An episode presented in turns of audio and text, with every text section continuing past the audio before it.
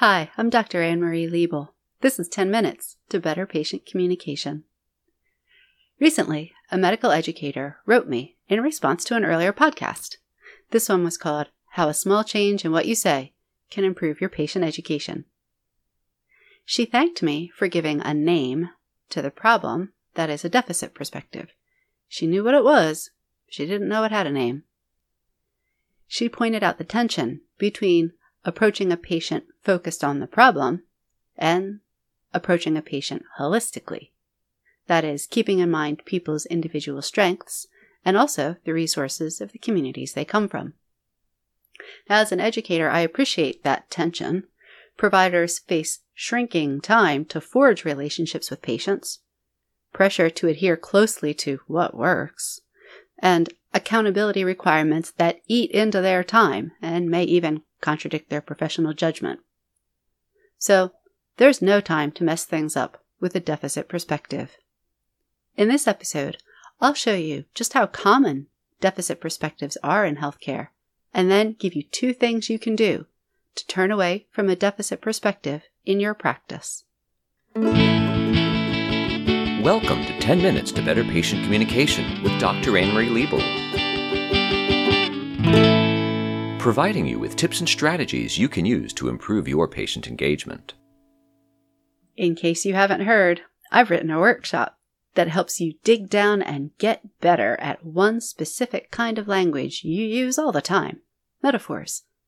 We all use them, and they're powerful teaching tools, but they can also backfire. So, I've made a one hour on demand workshop for you, showing you how to break down the metaphors you use, understand their cognitive and affective aspects, and evaluate them in use. And it's right on healthcommunicationpartners.com. Links in the show notes. So, what is a deficit perspective anyway? Now, I've addressed deficit perspective before and relating it to seeing patients as empty containers to be filled passive recipients, not people with lives, thoughts, histories, resources. It can also relate to maintaining a focus on what a patient doesn't understand, doesn't do, what a patient's situation lacks, what it seems his or her community can't provide. It can also refer to a focus that's limited to negative results, negative effects, negative examples and depictions or instances. Now, I've been keeping an eye on deficit views in education for more than a decade, and I know they can emerge in research, practice, and policy. Here's how I've seen some deficit views show up in the health sector. First of all, in research. Two separate research reviews, one in rural health and one on sexual minority youth of color, each make two similar points. One is that the research in their field has been characterized by a deficit perspective, and two, that this has harmed the field and potentially those who work in it, as well as the patients being served. Now, one study on rural health found that the tendency of, quote, embedding a deficit perspective in research has stereotyped rural and remote health as poor environments to work in and as inherently problematic. The second literature review of health and well being of sexual minority youth of color found that, quote, research with sexual minority youth of color has been framed by a lingering deficit perspective, rather than emphasizing normative developmental processes or cultural strengths. The authors go on to point out several gaps in the research base as a result of this perspective, and, quote, highlight areas for future research focused on minority stress, coping, and resilience of sexual minority youth of color. Some studies have found a deficit view in everyday practice. One study about how dentists perceive poverty and people on social assistance found a dominant deficit perspective in which, quote, dentists explained poverty by individual factors and emphasized individuals' negative attitudes toward work and lack of capabilities. Significantly, quote, the results suggest the individualistic deficit perspective impedes the care relationship between dentists and poor patients. The authors of another paper on health systems suggest that, quote, health system leaders and frontline clinicians are prone to interpreting health literacy as a patient deficit. They remark that it is, quote, too easy to frame the problem as one that resides in the patient, that they have to develop certain skills, become more literate, be better able to navigate, use health services, and understand and follow orders. The authors maintain this perspective is, quote, implicitly reinforcing paternalism. And then there's policy. A three year empirical study on the impact of a set of healthy school initiatives in the UK found that these policies, quote, position the body as being in deficit, unfinished, or at risk, and therefore in need of rescue from conditions, risks over which individuals or populations have increasingly less control. In the face of these policy pressures, quote, many young people not only take drastic action to lose weight and become ill, but also become seriously depressed. So, why does a deficit perspective happen?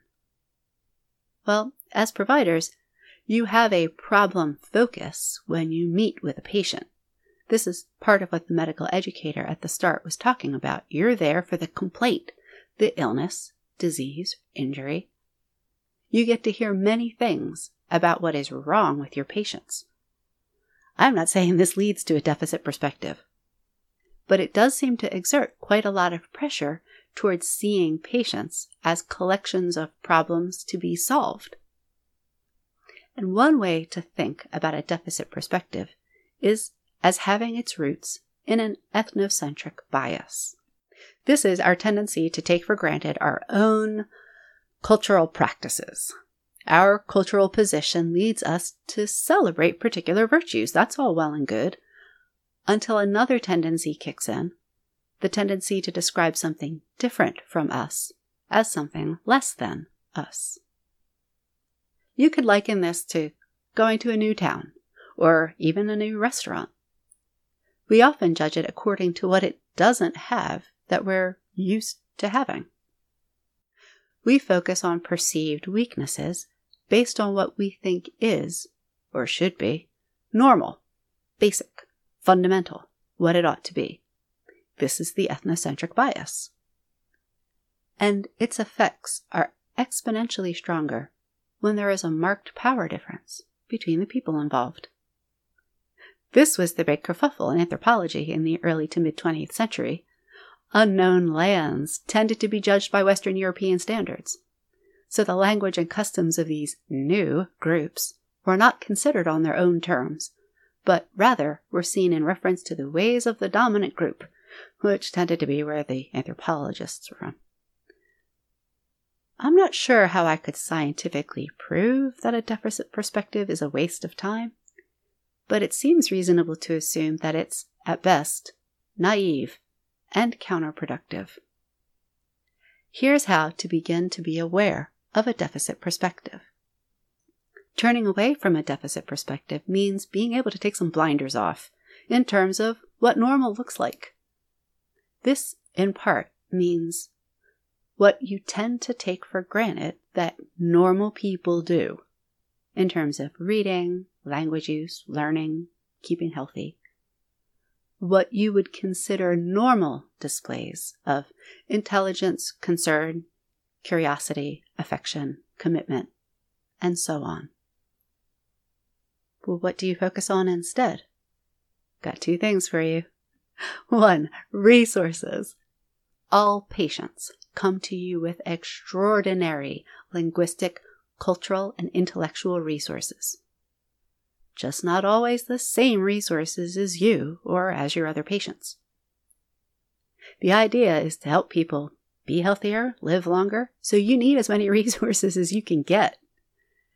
Acknowledge the resources, including the richness of language and culture, that all patients bring to you. These resources might be overlooked or missed altogether because of the pressure to be looking for something else.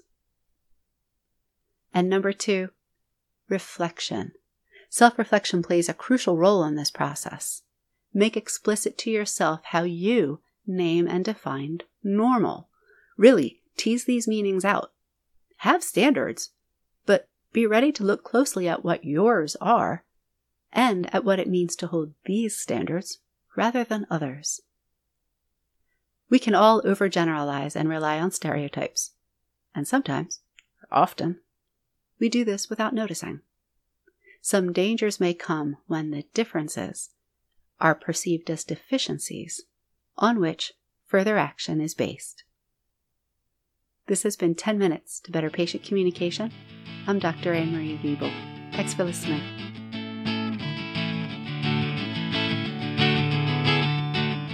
Thanks for listening to 10 Minutes to Better Patient Communication from Health Communication Partners, LLC. Find us at healthcommunicationpartners.com.